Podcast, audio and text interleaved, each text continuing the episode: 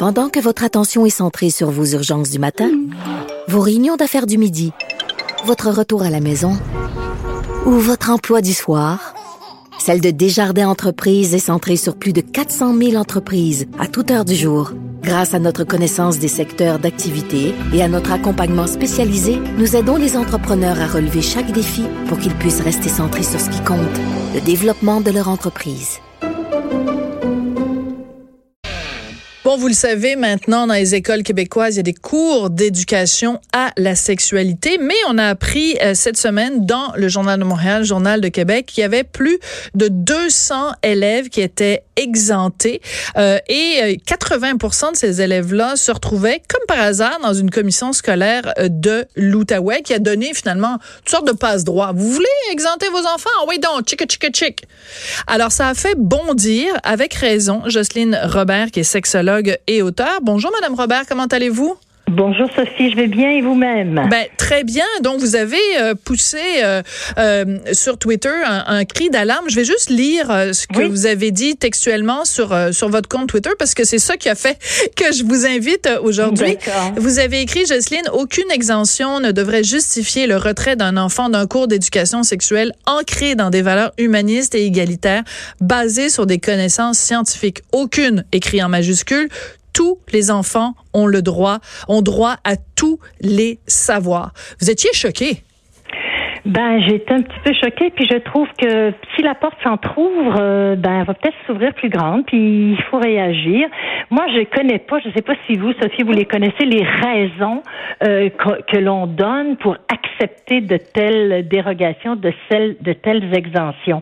Je serais bien, bien, bien curieuse de les entendre, parce qu'au départ, c'est un programme qui est obligatoire, et je me, souviens que le, je me souviens que le législateur a bien appuyé sur le fait que s'il y avait éventuellement des exemptions, elle serait rarissime. Absolument. Mais pour répondre, pour répondre à votre question, Jocelyne, parce qu'elle est évidemment importante, le législateur, comme vous dites, avait prévu euh, deux, deux cas. C'est-à-dire qu'en fait, un premier cas, par exemple, un enfant qui a été victime d'un traumatisme sexuel, abus ou autre, ben, c'est sûr qu'on va pas l'exposer dans un cours d'éducation sexuelle. Il y avait également une provision euh, en termes de valeur, c'est-à-dire si on pouvait prouver si le parent pouvait prouver que il y avait euh, vraiment un, le contraire de bénéfice là, s'il y avait euh, vraiment ça pouvait lui nuire, nuisance. Ça pouvait euh, nuire à l'enfant.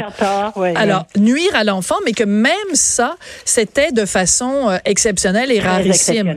Or, ce qui est arrivé dans cette commission-là, c'est qu'il y a un comité de parents, euh, il y a un, un, père qui a regroupé d'autres parents autour de lui, et ils ont utilisé des raisons religieuses en disant, nous, selon notre religion, l'homosexualité et les personnes transgenres, c'est persona non grata. Donc, c'est ça. C'est là, il est là le scandale. Bon, c'est eh ben, ce que je pensais. Puis j'ai envie de répondre à ces deux questions-là. D'abord, la première, pour la question d'un enfant qui aurait vécu un traumatisme sexuel, moi, je pourrais analyser la situation puis être d'accord, dépendant de qui donne le cours. Parce que je ah. pense que même auprès d'un enfant qui a subi une difficulté, un traumatisme, un bouleversement sexuel, une éducation à la sexualité bien faite, par la, la part d'une personne qui a de l'aplomb pourrait même lui faire du bien, pourrait même l'aider à se construire, à se reconstruire, à guérir, entre guillemets, à liquider ce traumatisme-là,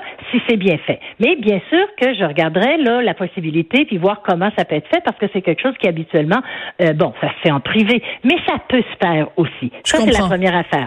La deuxième chose, ben là j'entends, c'est ce que je pensais, que ces parents-là ont un petit peu euh, exploité les failles du système euh, pour pour obtenir ces dérogations-là. Et ce qui me met vraiment je, je comprends pas parce que, écoutez, l'éducation à la sexualité, là, ce sont des connaissances scientifiques voilà. transmises.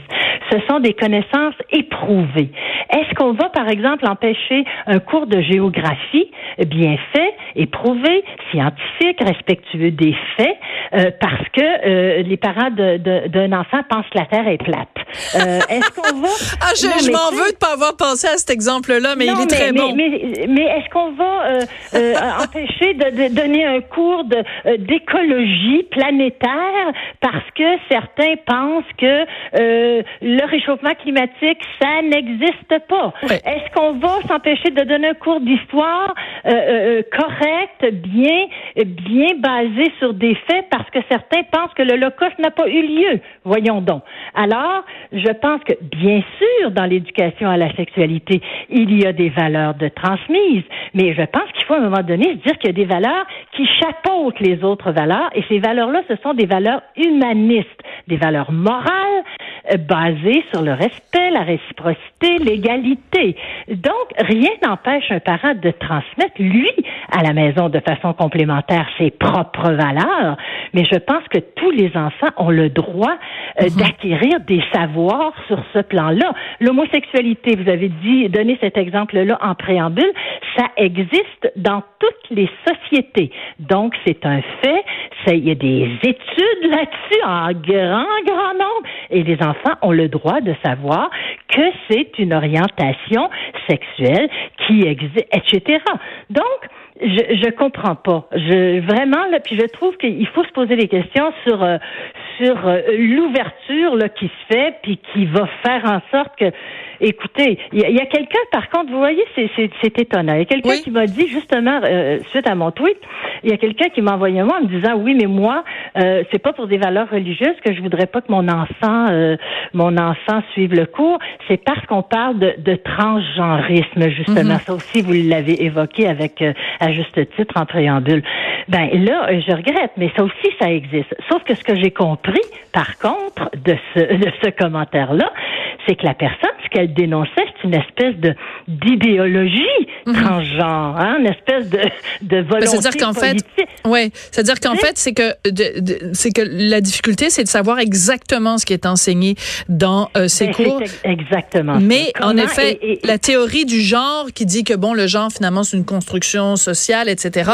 Mais ça, ça peut, on peut en débattre. Mais ce moment-là, si on n'est pas d'accord avec le contenu, à ce moment-là, c'est à nous comme parents de faire des représentations auprès du gouvernement ou auprès des autorités de l'école pour dire, ben écoutez, on a un malaise avec une partie du contenu. Est-ce qu'on peut en parler? Mais certainement pas de retirer ces enfants. Il s'agit aussi, bien sûr, de s'assurer que les personnes qui dispensent la formation en éducation à la sexualité, elles sachent de quoi elles parlent quand elles parlent, par exemple, quand dans le, le, le, le, voyons, le curriculum du cours, il y a question de transgenre, qu'elles sachent de quoi elles parlent. Je pense que c'est sûr que cette personne-là avait l'air de me dire que le transgenrisme niait les, les, les réalités biologiques. C'est pas ça. Et ceux et celles qui font ça sont des activistes transgenres. Ce ne sont pas des personnes euh, euh scientifiques ou compétentes. Ça existe, ça a toujours existé. Ça n'empêche pas qu'il y a deux sexes biologiques de base qui sont le X, et le XY avec quelques variations mhm. physiologiques dues à des, des accidents de parcours.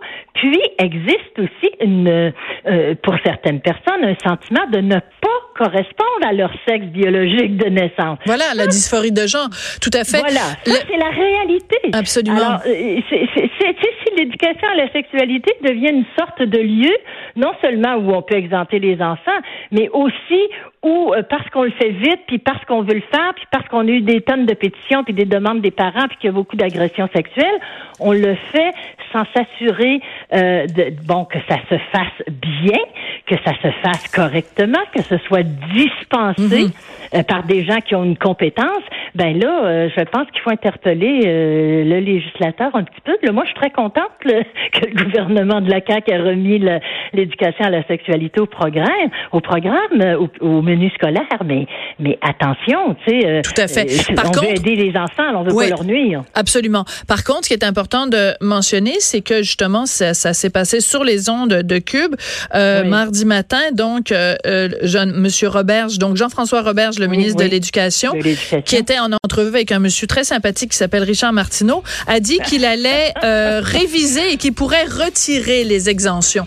Alors, euh, bon, c'est quand même euh, une bonne nouvelle. Ce serait pas le premier recul de la part de la CAQ. Hein. On sait qu'aujourd'hui, ils ont reculé également sur, sur l'immigration. Mais je pense qu'en effet, il faut, comme parents, s'assurer que tous les enfants qui vont à l'école ont la même éducation, qu'on ne commence pas à faire des tris en disant, toi, tes parents sont de telle religion, donc tu n'as pas la même éducation que les autres. Jocelyne Robert, merci beaucoup, puis continuez avec, vos, avec vos coups de gueule sur Twitter, on aime ça.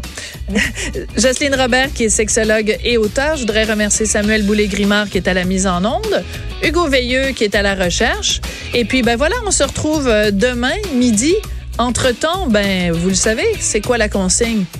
On peut discuter, mais on n'est pas obligé d'être d'accord.